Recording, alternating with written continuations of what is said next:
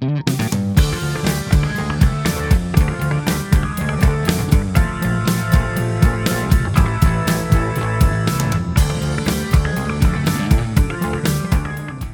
merhaba. Finifugal Süce'ye hoş geldiniz. Ben Göksun Atlı. Ben İrem Bozdağ. Bu bizim kanaldaki ikinci yayınımız oluyor. Başlıktan da anlaşılacağı üzere bugünkü konumuz bir miktar felsefenin alanına kayıyor. E, bu yüzden bu konuyu birçok açıdan değerlendirmek mi desem, kaynaklardan doğru şekilde yararlanmak mı desem, yani her şekilde bu başlığa sıkıca çalışmaya çalıştık. Zira anlattığımız konu hakkında herkesin en fikir olmasını ya da konuya çok sıcak bakmasını beklemek doğru olmaz diye düşünüyorum e, şu an için. Ama belki bölüm sonunda hem şu ana kadar çalıştığımız, üzerinde durduğumuz yerden farklı bir noktada olabiliriz. Hem de belki konuyla daha önce ilgilenmemiş birinin görüşü oluşabilir ya da belki birilerinin fikirleri değişebilir diye düşünüyorum. Konumuz bugün hırsızlık her zaman ahlak dışı mıdır ya da etik dışı mıdır? Evet birbirinden farklılaşan kavramlar ama ben kendi çalışmamı hazırlarken ikisini bir arada kullandım. Bir defa hemen şu hırsızlık ve etik diye adlandırdığımız iki kavramı çok hızlı geçmek istiyorum. Etik Fransızcaya eski Yunanca etikos sözcüğünden geçmiştir. Gelenek, görenek, ahlak gibi anlamlara gelmektedir. Hırsızlıksa modern mevzuatta bir başkasının malını, mülkünü veya hizmetlerini o kişinin izni veya rızası olmadan alma amacıyla gerçekleştirilen eylemdir. E demek ki ilk etapta ortaya çıkan şeylerden bir tanesi mülk kavramı oluyor. Çünkü hırsızlıkta ilk bakılan şey mülkün değeri oluyor. E, mülk olmadan neredeyse hırsızlık kavramı gibi bir şey çıkmıyor ortaya. Yani elbette bu kavramı yine de kullanıyoruz ama e, mülk kavramı ile daha önemli bir ifadeye dönüşüyor. Thomas More ünlü Ütopya adlı kitabında 1516 yılında şunları yazmış bu kavrama dair ilk defa e, mülkün tekelde ve mutlak olduğu bir devlette eşitlik kurulamaz. Çünkü orada herkes her türlü yollarla kazanabildiği kadar kazanmakta haklı görür kendini ve ulusun zenginliği ne kadar büyük olursa olsun eninde sonunda başkalarının yoksulluğuna göz yumacak küçük bir azınlığın eline geçer. Mülkiyet hakkı toplumsal yapının temeli oldukça en kalabalık ve en işe yarar sınıf yoksulluk, açlık ve umutsuzluk içinde yaşayacaktır ve en önemlisi de mülkün hırsızlık olduğunu ifade etmiş kendisi. Evet şimdi bu senin başta da belirttiğin e, etik dışı mıdır, ahlak dışı mıdır gibi iki kavramı aslında ben de ilk başta araştırmaya başladığımda biraz kafam karıştı. E, bir göz atayım dedim felsefik açıdan e, nasıl bir farkları var diye. Şöyle etik dediğimiz şey daha çok bir topluma daha doğrusu yine bir kitleye ihtiyacı var.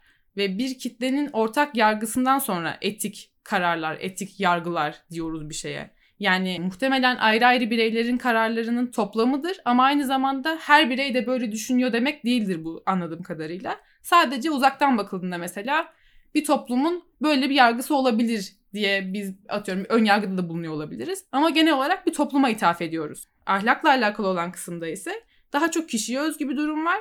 Ve senin aslında kendi iç sesin, vicdanının ne söylediği senin ahlaki yargılarını belirliyor. Burada da şöyle bir karışıklık ortaya çıkıyor. Ee, çoğu zaman senin ahlaki değerlerin aslında toplumun etik değerlerine uymuyor ama bir taraftan da toplumun etik değerleri o kadar baskın ki hele ki bir nispeten bizim gibi toplumlarda belki daha çok böyledir. Yani çok fazla birbirimize özgürce her şeyi söyleyemediğimizi düşünüyorum açıkçası. Bu gibi toplumlarda etik ve ahlak o yüzden belki de bir arada kullanılıyor. Çünkü kendi etik kendi ahlaki değerlerini ortaya koyabilmek kolay değil. Bununla alakalı vicdanını dinleyebilmek de bazen zor olabilir. E, sonuç olarak aslında bu iki kavramın evet büyük bir farkı var gibi gözüküyor ama bir taraftan da çelişki doğurabileceği için de bir tık sanki kaçınılıyor gibi geliyor bana. Ya evet ben de başta söylediğim gibi e, yani bu iki kavramın birbirinden ayrı ol, ayrı, ayrıştığını fark ediyorum.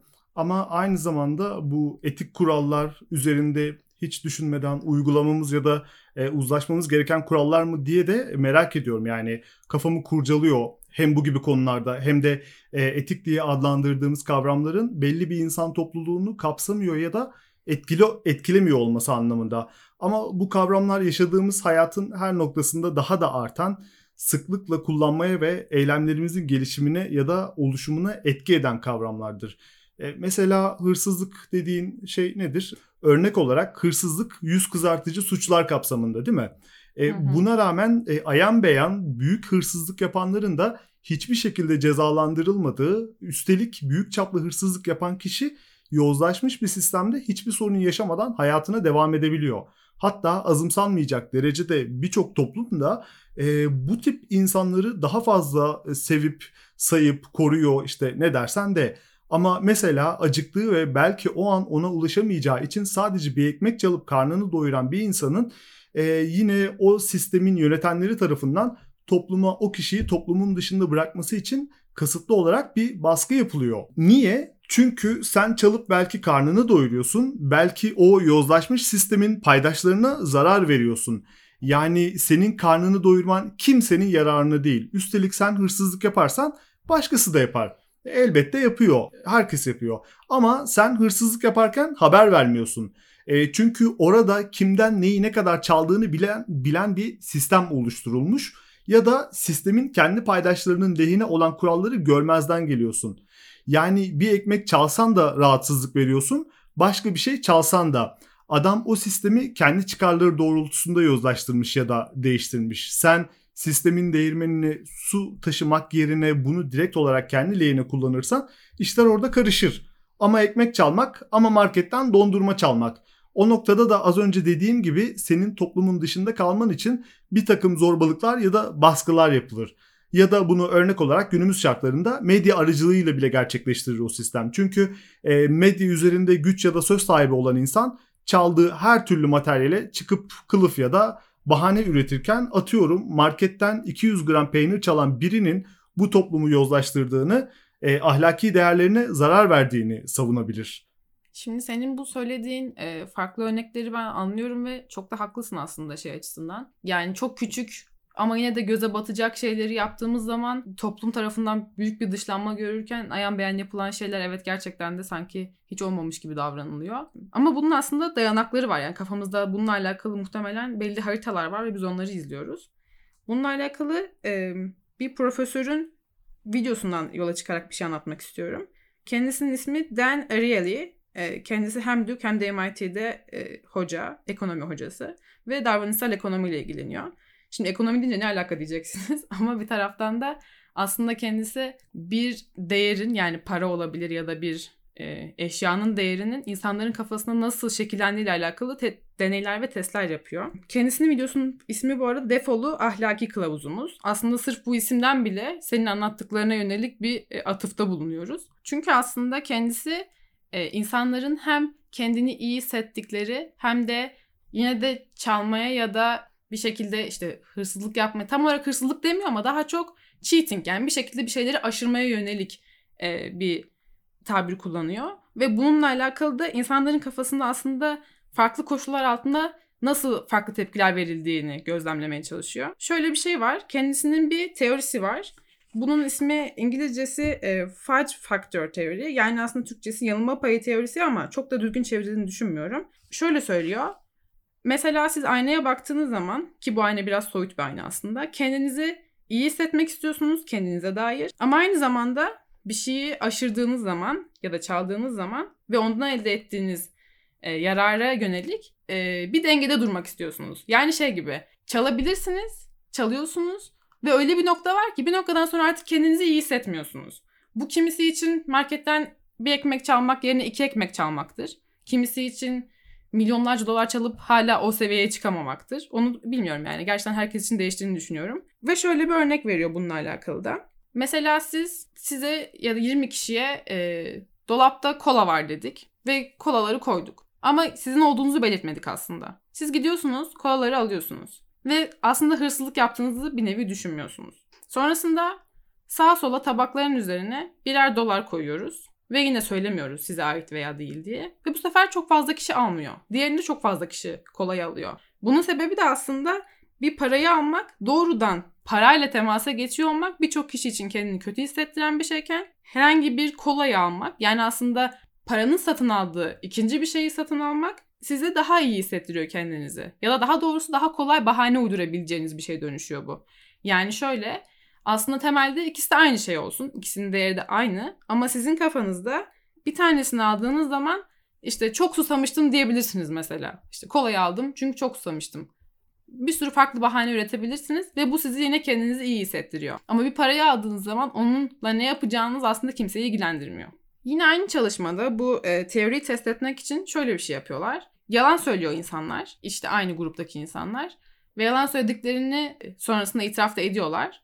Ama yalan söylemekle alakalı da hani arka planda yine bir şey var. Bir şeyi aldım diyor ama sonra almadığını söylüyor. Sonrasında toplu halde on emiri okutuyorlar. Hristiyanlıktaki bir kişinin, iyi bir insanın e, yapması veya yapmaması gerekenleri aslında kendini hatırlatan. Ve şöyle bir şey ortaya çıkıyor. Bu emirler okunduktan sonra dininin ne olduğu fark etmeksizin herkes daha az çalmaya yönelik ya da daha az yalan söylemeye yönelik bir tavır sergiliyor. Burada aslında şöyle bir şey olduğunu söylüyor Dan Ariely siz bir hareketi yaparken onun ne olduğunu o an kendinize hatırlatıyorsunuz ama aslında inandığınız şeyler var ve bunların size hatırlatılması sizin daha farklı davranmanıza sebep olabiliyor. Bu arada az önce e, on emir için Hristiyanlık dedim. Yahudilik öğretisiydi onu karıştırdım. E, son olarak aslında toparlayıp şunu söylemek istiyorum. Tüm bu deneylerden de benim de çıkarttığım sonuç yine başlığa da atıfta bulunarak hem bizim kendi başlığımız hırsızlık her zaman etik dışı mıdır hem de bu videonun izlediğim videonun başına dayanarak defolu ahlaki kılavuzumuz. Totalde şuna varıyorum bu konuyla alakalı.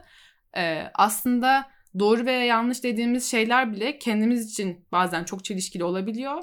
Ve birçok şeyi duyduktan sonra fikirlerimiz de değişebiliyor. O yüzden işte hırsızlık etik dışı mıdır gibi bir soruya evet veya hayır demek bazen çok kolay ama arka planda bir şeyleri uyardığımız zaman her şey de değişebilir. Yargılarımızla alakalı her şey değişebilir. Sonuç olarak da aslında belki kendi yargılarımıza bile o kadar çok güvenmememiz gerekiyor diye düşünüyorum. Ya mesela verdiğin örnekle ilgili şunu söyleyeyim. İncil'in bir parçası olan Eski Ahit'te şöyle bir ifade var. Kilise hukukunda başlangıçta Hristiyan ahlakiyatının da etkisiyle hayatta kalmaya yönelik ihtiyaçları karşılamak için hırsızlık yapanlara şefkatle yaklaşma ve daha hafif ceza uygulama düşüncesi hakim olmuş. Ama bu durum ilerleyen yıllarda daha ağır cezaları bırakmış yerine. E ben bu arada bu olayın gerçekten mecburi durumlarda yapıldığında etik olarak algılanabilmesi için kendi içinde e, ahlak tutarlı bir ahlak teorisiyle ilgili olması gerektiği şeklinde anlıyorum. Çünkü akabinde Kant'tan yola çıkarak şu örneği vereceğim hırsızlığın ahlak dışı olup olmadığı hem eylemin bağlamına hem de kullanılan ahlak teorisine bağlıdır şeklinde ifade etmiş. Hatta bir adım ileri gidersek hırsızlığın yapıldığı materyaller bile eyleminizi anlamlı ya da anlamsız, etik dışı bir kavrama taşıyabiliyormuş. Yani her ne olursa olsun bunun o ahlaki sınırlar için, içinde kalması gerektiğini vurguluyor aslında. E, çünkü bu eylemi savunmak için pratikte bunun da bir tepkiye ihtiyacı var kafana göre olmuyor yani. Yani bir eylemin toplam yararına odaklanan faydacılık eğer tüm paydaşlar için toplam faydayı veya mutluluğu artırıyorsa çalmak o zaman e, bir ahlaki tutarlılık göstermiş oluyor diye okuyoruz. Tabii burada mesele zimmete para geçirmek gibi bir şey değil de örnek olarak ısınmak ya da barınmak gibi temel olan bir şeyden bahsediyorum. Eylemi gerçekleştiren iki kişi de olabilir, bütün bir toplumda olabilir. Yani bu arada e, bütün bir toplum da yozlaşmış olabilir. Fakat yine de bunun aynı anda o faydayı sağlaması gerekiyor. Ben şimdi bir noktada konuyu Robin Hood'a getirmek istiyorum ama öncesinde bir makalede şöyle bir örnek gördüm. Bir teröristin bombasını patlatmadan çalmak toplam faydayı veya mutluluğu artırdığı için ahlaki olarak doğru bir eylem olarak nitelendirilir diye bir örnekte karşılaştım. Benzer şekilde Robin Hood benzeri eylemler muhtemelen doğru kabul edilecek diyor Kant. Hazır konu kendisinden açılmışken. Çünkü e, zaten şöyle de bir şey var. Bu zenginden çalıp fakire verme motivasyonunun başrolünde e, şey çoğunlukla Robin Hood oluyor.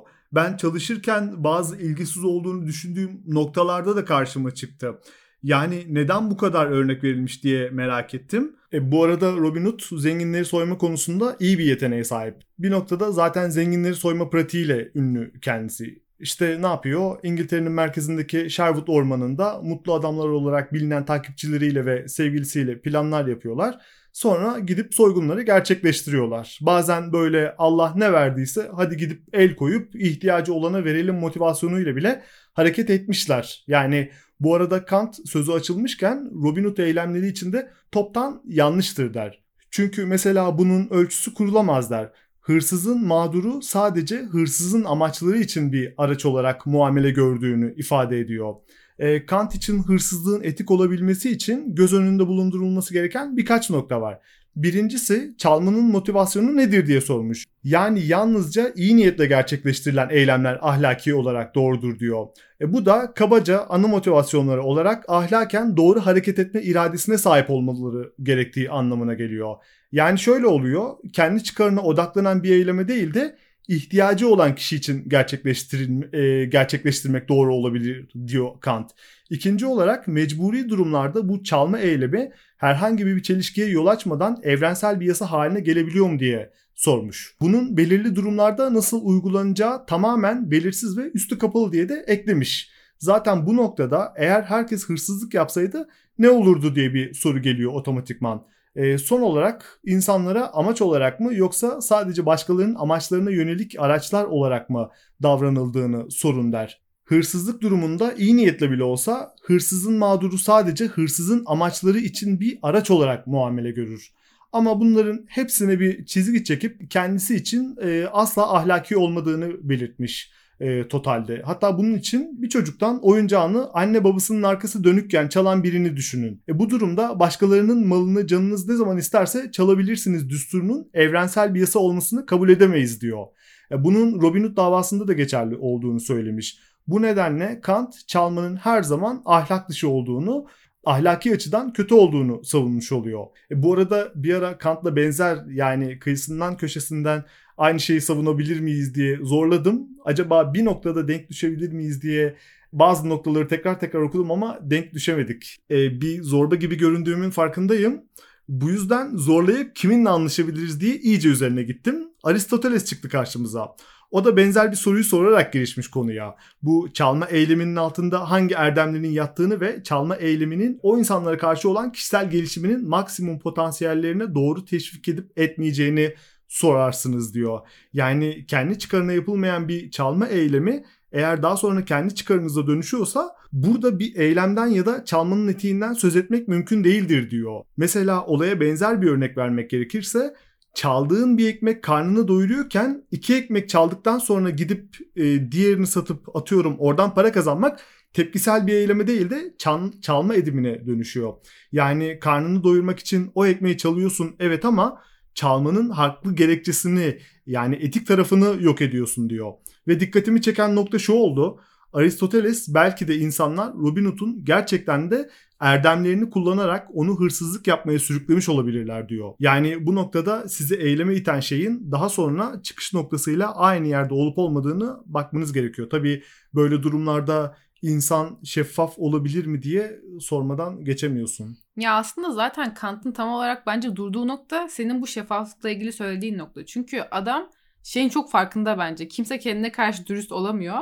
Ee, bir önceki konumuza ithafen. Ve o yüzden de yüzde yüz karşı tarafın kazancına olacak bir şeyi yaptığımızı iddia edemeyiz. Sırf bu yüzden aslında tümüyle hayır diyor bu olaya bence. Şey de anlayabiliyorum Aristo'nun bakış açısında. Bir taraftan da ya bu olayın hani bir faydacılık yoluyla daha doğrusu faydacılığa yönelik bir şekilde yapılması da yine çok makul geliyor aslında kulağa. Çünkü çok adaletsiz bir yerde yaşadığımızı birçoğumuz düşündüğü için bir şekilde dengenin sağlanması gerekiyor diye hissediyoruz hepimiz sanırım. Robin Hood'un olayında da aslında şey var yani çaldığı insanlar evet zenginler ama sadece zengin olmalarıyla ünlü değiller. Bu insanlar zaten hakları olmayan bir şeyin üzerine kuruldukları için zenginler ve kimseye de bununla alakalı şey danışılmamış işte. Bu toprak bizim. Herkes onaylıyor mu denmemiş. Başından beri kanunsuz bir ortam var ve sen onları e, işte alan kişiler tamamen kendi mallarını kafalarına göre alıyorlar. Ya o işte elit grup dediğimiz insanlar. Evet. Bu yüzden de zaten böyle bir karışıklık çıkıyor. Yani aslında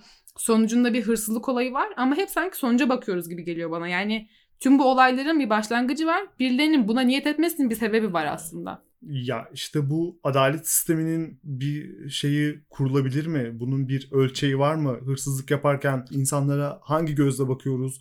E, onları nasıl algılıyoruz diye e, bunun bir sistematiğinin kurulamadığını söylüyor Kant. O yüzden bunların tamamının kendince o hırsızlığa anlamlı bakış açıları getirse bile bunların hepsinin totalde yanlış olduğunu söylüyor. Yani bunların bir ölçeğini kurmak imkansız diyor.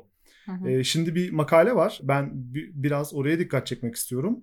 Makalede yeniden dağıtım amaçlı hırsızlık diye bir şey tanımlanmış. Bu mesele mülkiyetin mevcut dağılımı ile adil bir dağıtım arasında ayrım yapan herhangi bir adalet teorisi için ortaya çıkıyor. İşte yasal olarak insanlara ait olanla ahlaki olarak insanlara ait olan arasında. Bu tanımlamada diyor ki mevcut mülkiyet hakları tarihi sahtekarlık ve palavralarla doldur. Kölelik ve feodalizm zamanlarında zenginler fakirlerden çaldı ve hükümetler şimdi refah devletleri gibi bir dizi gayrimeşru projeyi finanse etmek için vergi mükelleflerinden çalıyor diyor. E, bunlar bilinmedik şeyler değil aslında ama yine de bunlara bu makalede de çok e, dikkatli bir şekilde vurgu yapılmış.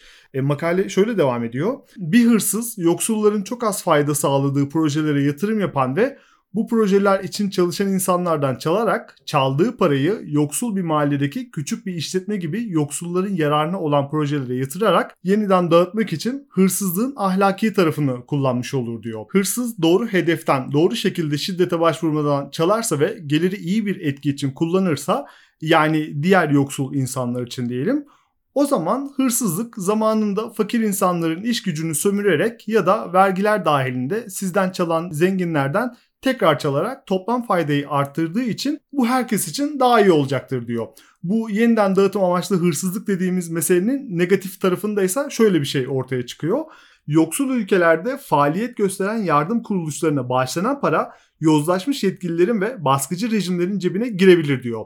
Serbest dağıtılan mallar yerel üreticileri iflas ettirebilir, alıcıları bağımlı bırakabilir diyor. Bir ülkeye akan para yardımları o ülkenin para biriminin fiyatını yükselterek ihracatı daha az rekabetçi hale getirebilir diyor. Bunlar da olumsuz tarafları ama bu olumsuz durumun ortaya çıkabilmesi için önce zenginden çalıp fakire vermek ya da onların ihtiyaçlarını karşılamak gerekiyor. E, yoksa o ülkeye ücretsiz dağıtılan mallar gerçekten o ülkenin para birimine zarar veriyor mu? Ticaret hacmini engelliyor mu? Bilemiyoruz sonuçta. E, sonuçta kimse zenginden çalıp fakire vermiyor Robin Hood gibi. E, biri ya da birileri gelip bankaları soyuyor ya da hortumluyor. E para sadece el değiştirmiş oluyor. Zenginden zengine geçiyor aslında. Hatta belki yine fakirden zengine geçiyor. Yani burada her türlü zengin kazanıyor.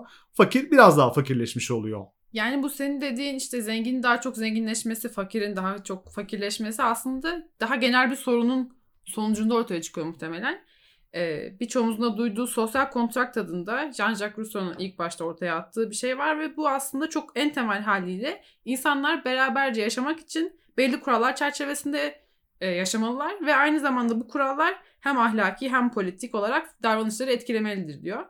E, bunun dört maddesi var, dört temel maddesi. Değerler, kurallar, beklentiler ve sonuçlar olarak adlandırıyoruz. Aslında bizim burada en çok kafa karışıklığı yaşadığımız yer belki de burası. Çünkü e, toplumda en hani teorik haliyle, en ütopik haliyle belki de herkes birbirinin beklentisini karşılaması gerekirken birçok noktada bir adaletsizlik oluyor. Hep de aslında bu konuşmanın en başından beri söylediğimiz her şey aslında adaletsizlik yüzünden ortaya çıkıyor en nihayetinde. Ve karşılıklı olarak beklentiler karşılanmadığı için zaten e, birileri çalmaya teşvik oluyor. Yani bu böyle çoğunluğu aklamak için değil de çoğunluğun yaptığı ve çok da kimseyi düşünmeyerek aslında düşünmesi gerekirken düşünmeyerek yaptığı şeyin karşısında zayıflığa düşen insanların bir tepki olarak verdiği bir durum bu. Yani tabii ki bütün hırsızlar için değil ama en azından işte o senin dediğin bir ekmek almak için e, hırsızlık yapan kişinin durumu belki de bu. E, bu noktada da hırsızlığı yapmanın genel olarak sebepleri var mıdır ya da motivasyonları var mıdır diye düşündüğümüz zaman yine e, davranış bilimi uzmanı Lawrence Kohlberg'in bir teorisi var. E, aynı zamanda ahlak üzerine çok fazla çalışma yapmış ve bununla önlenmiş birisi. Şöyle ismi Heinz dilemma yani Heinz ikilemi. Şöyle bir durum var. Bir kadın hasta ve yani kanser yüzünden ölüm döşeğinde. Doktorlar onu kurtarabilecek tek bir ilaç olduğunu söylüyorlar. Ve bu e, biraz özel bir ilaç. İşte bir eczacı tarafından hazırlanıyor. Yapımı çok pahalı ama aynı zamanda eczacı da bu yapımın üzerine 10 kat paha biçerek çok daha pahalı bir şey haline dönüştürüyor bunu. E, ticari amaçlı kullanıyor yani. Evet ticari amaçlı kullanıyor. Ve yani işte farazi bir rakam muhtemelen ama 2000 dolar istiyor bu ilaç için. E, hasta kadının kocası bu ilacı almak istiyor. Para topluyor ama 1000 lira toplayabiliyor sadece. Şimdi soru şu. Hasta kişinin karısı bu ilacı e, eczaneden çalmalı mı, çalmamalı mı veya neden çalıp çalmamalı? Aşama bir de sadakat olarak adlandırdığımız bir e, aşama ve şöyle söylüyor aslında. Heinz ilacı çalmamalıdır.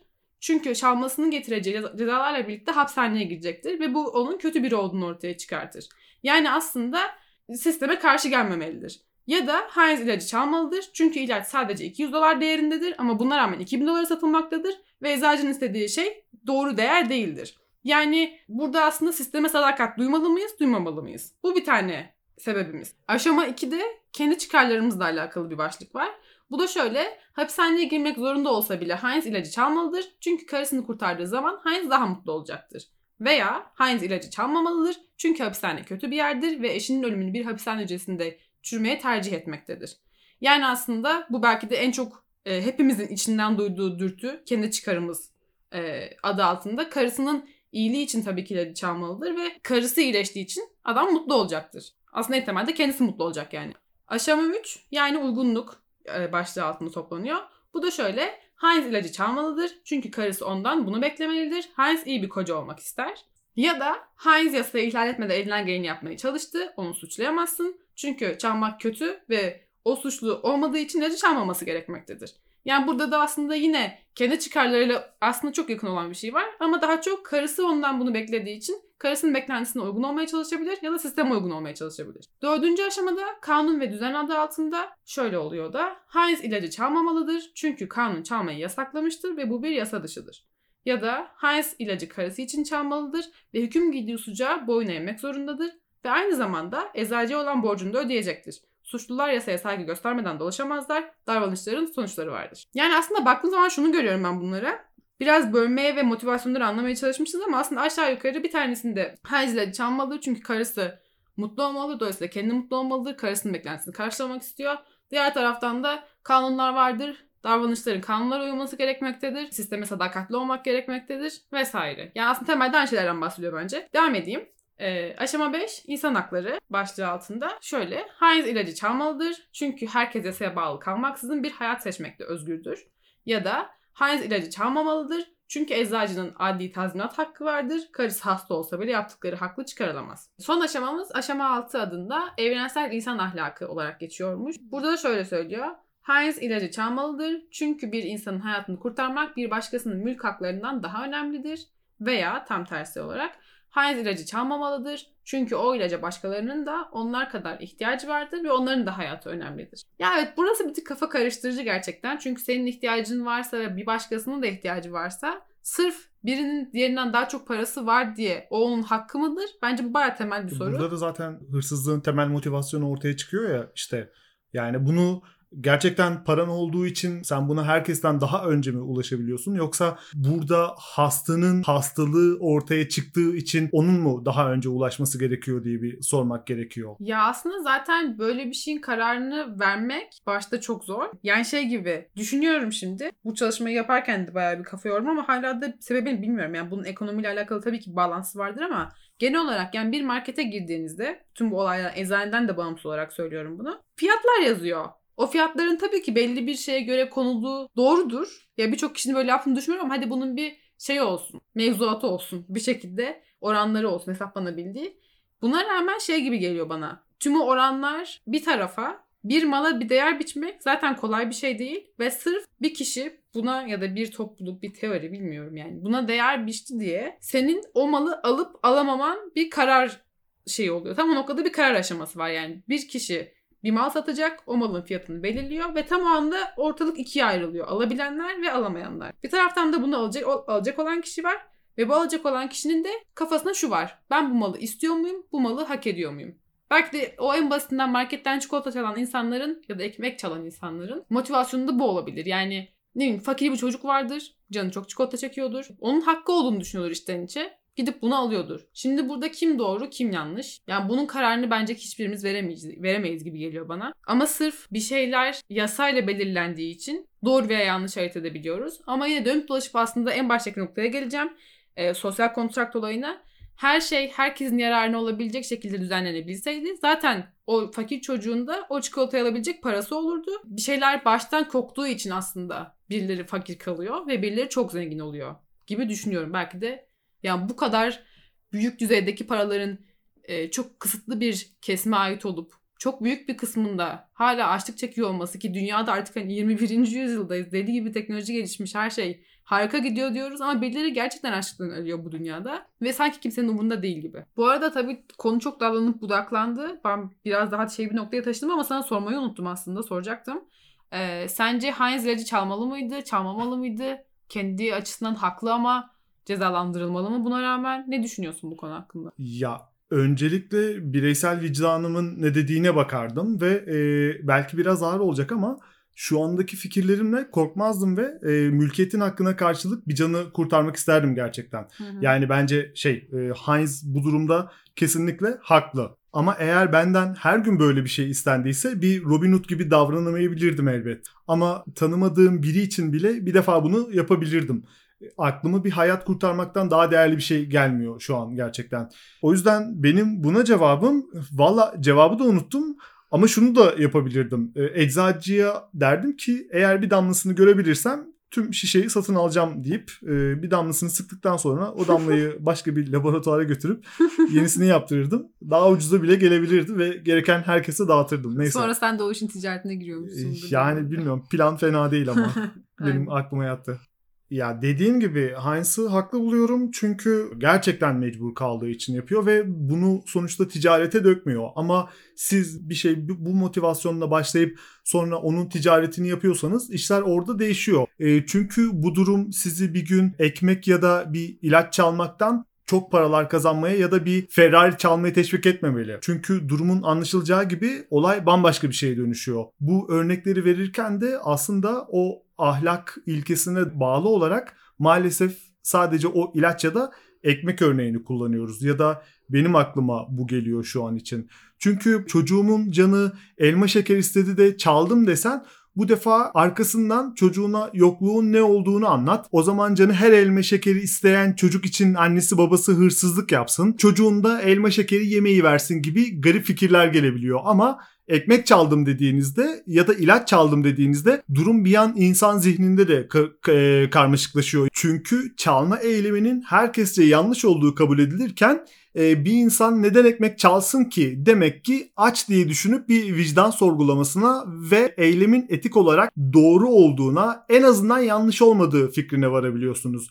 Bir düşünsene marketten tereyağı çaldım desen e, direkt hırsızsın benim canım tereyağı çekti gibi bir fikirle gelemiyorsun. E, bu noktada da o kadar aç bir insana neden sadece ekmeği reva görüyoruz diye bir düşünüyorum. Bu adam gerçekten satın alamayacak durumda olsa ona her gün ekmek yemesini mi söyleyeceğiz? E, hiç tanımadığın bir insanın bile her gün ekmek yediğini bilsen bir gün gidip ona bir şey ikram edip e, al bugün de ekmek yeme demek istersin. Ya belli ki zihnimizde de çalmanın erdemini ya da sınırlarını çalan açısından o kişiyi sadece hayatta tutmaya yetecek kadar rıza gösteriyoruz. Hayatta kalsın da gerisi önemli değil e, durumu var aslında bir miktar. Belki o ekmeği çalan bir fa- fabrikada 20 yıl boyunca e, çalıştı, çabaladı ve kazandığı para patronunu acayip zengin ederken kendisi çocuklarını okula göndermekte, e, kirayı ödemekte ve neredeyse temel şeyleri bile karşılayamadığı için belki ailesini belki de akıl sağlığını yitirdi ve şimdi ona yalnızca e, bir ekmek çalmayı reva görüyoruz. O da niçin? Kendi vicdanımızın bir insanın hayatta kalması için bir ekmek bile çalmaya razı olmadığı düsturunu üstümüzden atalım da e, vicdanımız rahat etsin diye.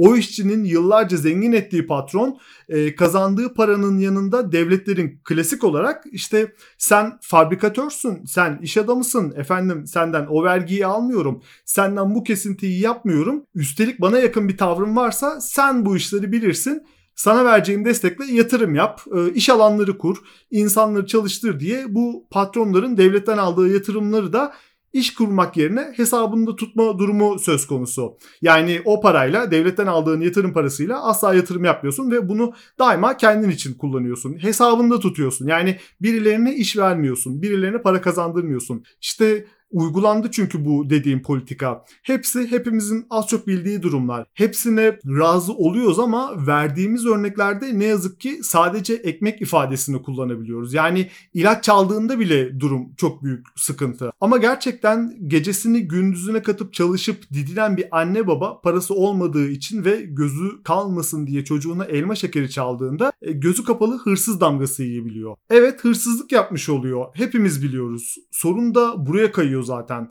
E, herkes bu işin hırsızlık olduğunu biliyor fakat kimse sorunun arka planına bakma eğiliminde olmuyor. Haberlerde cayır cayır gösteriyorlardı işte marketlerden, temel gıdalardan çalan vatandaşları. Parası olduğu için çalmıyordur herhalde. Ama parası olduğu halde o işçinin hak ettiği paranın belki de yarısını çalan birçok e, işveren var. Çok fazla zengin var. Öte yandan dünyanın hemen her yerinde ben paraları çalıyorum demek dışında gözümüzün önünde ayan beyan milyonlar çalan insanlar neredeyse halk kahramanı kabul edilecek. Tamam şimdi bir dakika. Sen şimdi çok celallendin. Haklısın da. Şimdi e, senin de bu verdiğin örnekler ve en başından beri de hani vermeye çalıştığımız örnekler aslında nispeten bizim için hırsızlık kelimesini masumane şeye çevirebilecek örneklerimizin hepsinde çok temel bir ihtiyaç var bunu karşılayamamak var ve bir de üstüne haksız bir durum olduğu için de yani hani bir sürü insanın parası yokken yine bazı insanların çok parası olması sebebiyle sorunların yaşandığından bahsetti. Ben şeye bakıyordum. Değişik hırsızlık örnekleri bulabilir miyim? İşte genel tüm bizi bu bağlamdan çıkartıp hani bir tık daha farklı bir şey görebilir miyim acaba diye bakıyordum. Çünkü genel olarak kafamda hep şey var. İşte hırsızlık niye yapılır? Birisi keyif için yapar. Diğeri ihtiyaç için yapar. Ee, birisi hırsızlık yaptığını farkında bile olmadan yapar. Yani işte e, Bunların dışında başka bir şey var mı diye baktığım zaman trajik bir hikaye buldum. Ee, Japonya'da son 10 yılda Hiç hırsızlık olmamış mı? e, çok çok yüksek oranda hırsızlık e, artmaya başlamış ve bunu hani şeye göre bölmüşler işte bu bir hem araştırma hem de bir gazete haberi e, hem hırsızlığın artışına bakıyorlar hem de yaşlara göre artışına bakıyorlar ve ilginç bir şekilde yaşlı insanlar yani tırnak içinde emeklilik sonrası yaşlı insanlarda bir e, hırsızlığa meyilim gör e, meyilim neyse e, eğilim görmüşler ve sonra bunu araştırmaya başlamışlar. Çünkü bayağı garip bir durum bu. Böyle bir şey beklemiyorlar. Görüyorlar ki iki tane temel sebebi var bu durumun. Bir tanesi yine aslında benzer şekilde maddi olarak yetersiz oldukları için çalan insanlar. E, ama çok daha büyük bir kesimde ise şöyle bir sorun var.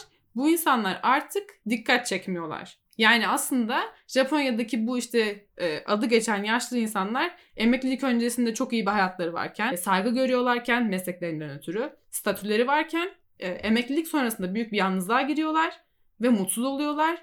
Ve sanırım dikkat çekmek istedikleri halde dikkat çekemedikleri için hırsızlığa başvurmuşlar. Hatta hani hırsızlıktan kastım da böyle büyük çaplı değil tabii ki. Shoplifting dediğimiz e, marketten ufak tefek bir şeyler çalmak adında. Ve şey gibi değil yani hani. Yo hayır tamam ben de öyle algılıyorum. E, dikkat çekmek, birileriyle tanışmak, sosyalleşmek falan ama insanların da dikkat çekmek için ne kadar acayip şeyler yaptıklarını görünce bir delirdiniz mi diye sormak istiyorum. Ama insan dünyası işte. Bu hırsızlık dediğimiz meseleyi dikkat çekmek için yapanlar da varmış. Bu delirdiniz mi sorusunu hırsızlık yapana sormuyorum. E, sosyal medya şeylerine gittik galiba kafam, videolarına. Ayrıca mecbur kaldığı için hırsızlık yapan yoksul birini düşün e, acayip stres altında yapıp belki başıma bir şey gelecek mi diye düşünürken öte yandan belki durumu iyi bir insanın belki de bunu sosyalleşmek için kullanması ilginç tabii. Bir düşünsene e, yaşlıyım, yalnızım ve diğer yaşlı olan komşumu çağırıp birkaç parça bir şeyler çalmaya davet ediyormuşum. Ya inşallah o ara birilerinin dikkatini çekerim de sosyalleşirim diye düşünüyormuşum. Eminim dikkatle çekemiyordur yani. E, şaşırtıcı geliyor e, böyle dikkat çekme hali. Ama bu şöyle kulağa. bir dikkat çekmek değil işte. Biraz şımarık bir dikkat çekmek değil. Bence bu bayağı üzücü bir durum. Bu insanlar yalnızlar ve kimse onları fark etmiyor. E, ya tabii ki bütün yaşlar bunu yapmıyorlardır bu arada ama bu artan oran muhtemelen belki gelişen dünya ile beraber hani o çok genelde geleneklerine bağlı olarak bildiğimiz Japonya'da belki değişmiştir ki haberde tam böyle söylüyordu. Hani eskiden o saygı duyulan ve daha çok e, iç içe yaşayan toplum giderek uzaklaşıyor ve bu yüzden de yaşlı insanlar e, kendilerini daha yalnız hissediyorlar. Ve sonucunda da böyle duygusal bir tepki ortaya çıkıyor. Yani mesela bunu duyunca ben üzüldüm ve bence birçok kişinin de üzüleceğini düşünüyorum bu duruma. Oradaki, Sen üzülmedin gerçi bilmiyorum. Ben e, ama bunun o Japonya'daki etkileri ne olmuş, o hırsızlara karşı olan etkisi ne olmuş falan diye bunu merak ettim. Yani oradaki insanların statülerini korumuş mu? O emeklilikten sonraki hayatları neye dönüşmüş bunu bir merak ettim açıkçası. Ya evet tabii zaten yani bu hiç yani cezalar orada da mesela adil miydi? Yani tam iki ülke arasındaki e, adli kanun hani nasıl işliyor bilmiyorum ama e, bu durumun biraz daha böyle sanki hoş görülerek ve üzerinde çalışılarak atlatılacağını yazıyordu haber. Yani daha çok şey gibi buradaki sorun yaşlı insanların hırsızlık yapması değil de yaşlı insanlar hırsızlık yapıyor çünkü yalnızlar. Şimdi bunu çözelim odaklıydı bence. e, ki zaten makul olan da bu. Şimdi bana gönderdiğin makalede şöyle bir şey dikkatimi çekti. Ee, Cornell Üniversitesi'nde felsefe profesörü olan Kate Manne diyor ki mesela Ayı Yogi'yi düşünün. Bu senin az önce bahsettiğin konudan biraz farklı bir bağlamda ama Ayı Yogi'ye hemen herkes sempati besler ve üstelik onunla bir sorunumuz yok diyor. Ve aslında Ayı Yogi de bir hırsız diyor ama tatlı bir bal hırsızı işte. Ne yapıyor? Bal çalıyor. Sonra... Bal çalmıyor ya. Sandviç çalıyor Ayı Yogi. Sandviç mi çalıyor? Öyle hatırlıyorum. Emin olamadım ama kimseye zarar vermiyor ve üstelik ona sempati de besliyoruz. E, bu durumda hırsızlık yaptıktan sonra onu koruyabiliriz e, ya da onun zarar görmesinin önüne geçmek isteyebiliriz diyor Kate Manne. Çünkü hem onu seviyoruz hem de bazılarımızın çocukluk kahramanı diye belirtiyor. Şey, bir şey söyleyebilir miyim bu arada? Şu aklıma geldi şu anda. Ee, Ayogi'nin niye bize sempatik geldiği ve e, hırsızlık işte tırnak içinde hırsızlık yapmasına rağmen rahatsız olmadığımızla alakalı şöyle bir şey düşünüyorum. Sanki işte hırsızlık insana özgü bir şeymiş de Ayogi tabii sevimli yani sevimli olmasını bir kenara bırakıyorum. Ama o bir insan olmadığı için insanların yapması gereken ya da uyması gereken ahlaki kurallara uymak zorunda değil diye belki kafamızda hiç bilmeden, fark etmeden bilinçaltımızda böyle düşünüp onun yaptığı herhangi bir sıkıntılı hareket çok da böyle gözümüze ya batmıyor peki olabilir. Peki şöyle bir şey olabilir mi? Mesela sen e, sevmediğin bir hayvan düşün. Mesela bir ne bileyim çok büyük bir hayvan düşün. Düzenli olarak bir yerden bir şey çalıyor ve oradan o şey eksiliyor ve sen bunun olmasını istemiyorsun. Belki birine zarar verdiğini falan düşünüyorsun.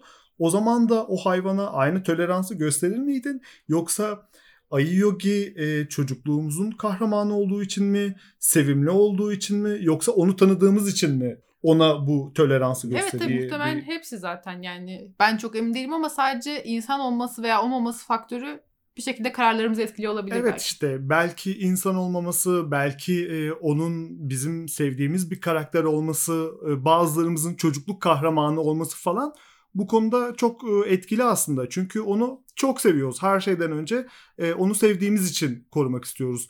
Bu durumun çalmanın doğası gereği yanlış olduğunu bildiğimiz halde tutumlarımızda biraz şizofren olduğumuzu gösterir diyor Kate Manne. Tanımadığımız ya da sevmediğimiz bir insana çalma eylemi karşısında tolerans göstermezken e, sevdiğiniz bir insan ya da çizgi film karakterine karşı daha yumuşak bir tutum sağlarız diyor bu sempati duygusuna da izin verilebilirlik sezgisi deniyormuş. Yani öyle değil mi? Ee, bir yakınımız suç işlediğinde e, mesela hırsızlıktan daha büyük ya da ölçek olarak daha basit bir suç işlediğinde bile onun zarar görmemesini eğer tutuklanacaksa bile kısıtlı olarak yalan söylemeyi göze alabiliyoruz.